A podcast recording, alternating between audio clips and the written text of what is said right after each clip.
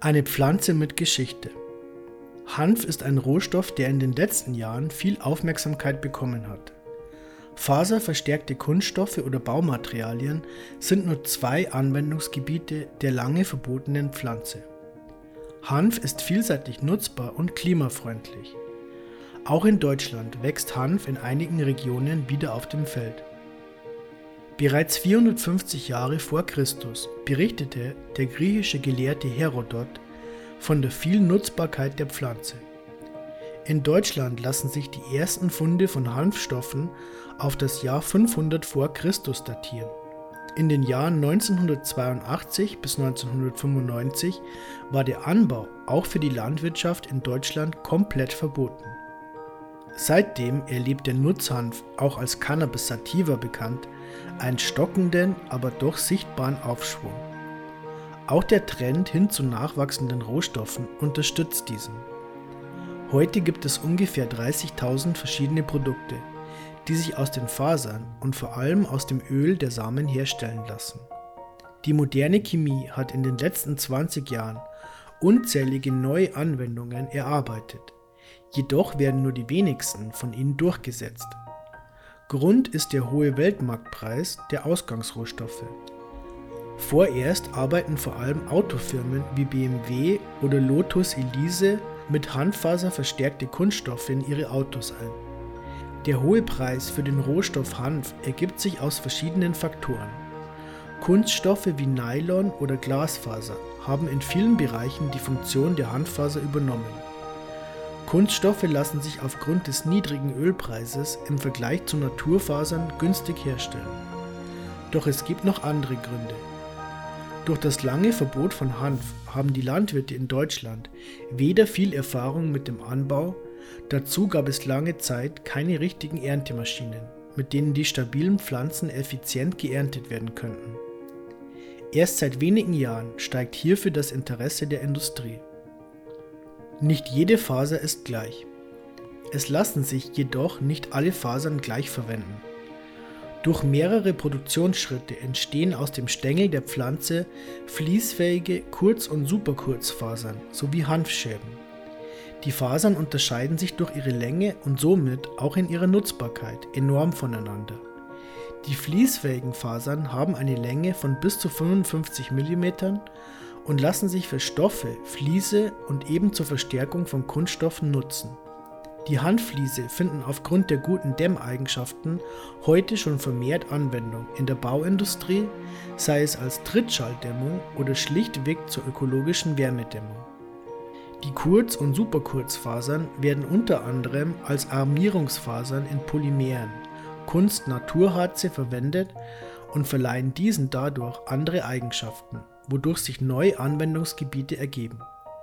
Die Handfaser steht der Glasfaser in ihrer Festigkeit in nichts nach und ist dazu noch schnell nachwachsend. Auch Polyethylene lassen sich mit den Naturfasern verstärken und machen diese dadurch stabiler. Dazu sind sie durch den Anteil an nachwachsenden Rohstoffen weniger von den steigenden Rohölpreisen betroffen und speichern CO2, was der Klimabilanz zugutekommt. In den USA ist diese Methode verbreiteter als in Europa. Es werden dort jährliche Umsätze von rund 800 Millionen US-Dollar erzielt. Jack Herer bezeichnet Hanf in seinem Buch Die Wiederentdeckung der Nutzpflanze Hanf sogar als die profitabelste Nutzpflanze, die man sich wünschen kann. Aber diese Aussage ist in etwa so seriös, als ob Mr. Marlboro sagen würde, Rauchen ist gesund. Aus der Zellulose der Kurzfasern wird auch das robuste Hanfpapier hergestellt, welches heute vorzugsweise in Zigarettenpapieren verwendet wird. Bis 1845 spielte die Hanffaser in der weltweiten Papierherstellung eine Hauptrolle. Von da an wurde Papier zu immer größer werdenden Teilen aus Holz hergestellt, einem Rohstoff, der in Hülle und Fülle zur Verfügung stand und viel billiger war. Obwohl Hanf mehr Zellulose enthält, hat sich Holz bis heute als der Rohstoff für Papier durchgesetzt. Eine Pflanze ohne Abfall.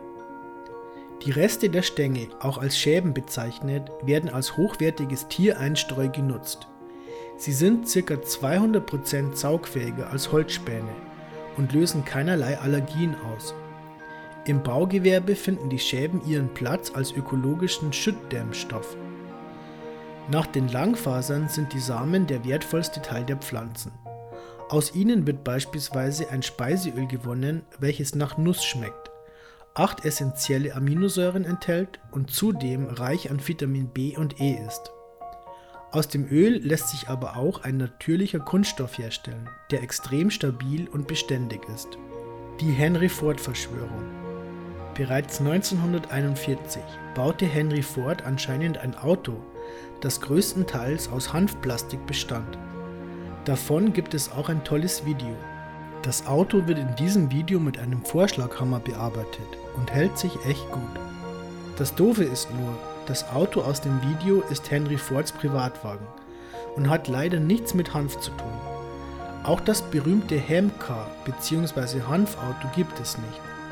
Es gab zwar ein Modell, welches zum größten Teil aus nachwachsenden Rohstoffen hergestellt wurde, der Hauptbestandteil ist hier aber Soja. Mit Hanf wurden in diesem Auto wohl nur die Sitze bezogen. Die Vorteile von Hanf sprechen trotzdem für sich. Auf Herbizideinsatz kann aufgrund der schnellen Bodenbeschattung größtenteils verzichtet werden. Pestizide werden aber ganz normal eingesetzt. Die heutigen Nutzhanfsorten wachsen extrem schnell in die Höhe und benötigen trotzdem nur um die 100 bis 130 Kilogramm Kunstdünger je Hektar. Zum Vergleich, Getreide braucht 180 bis 210 Kilogramm pro Hektar, je nach Boden. In einem Jahr lassen sich auf einem Hektar ungefähr 3,5 Tonnen Zellulose und bis zu 3 Tonnen Fasern ernten. Vergleich Baumwolle 2,5 bis 3 Tonnen Rohbaumwolle pro Hektar. Dazu bindet die Pflanze enorme Mengen klimaschädliches CO2 und bindet dieses meist auf lange Zeit.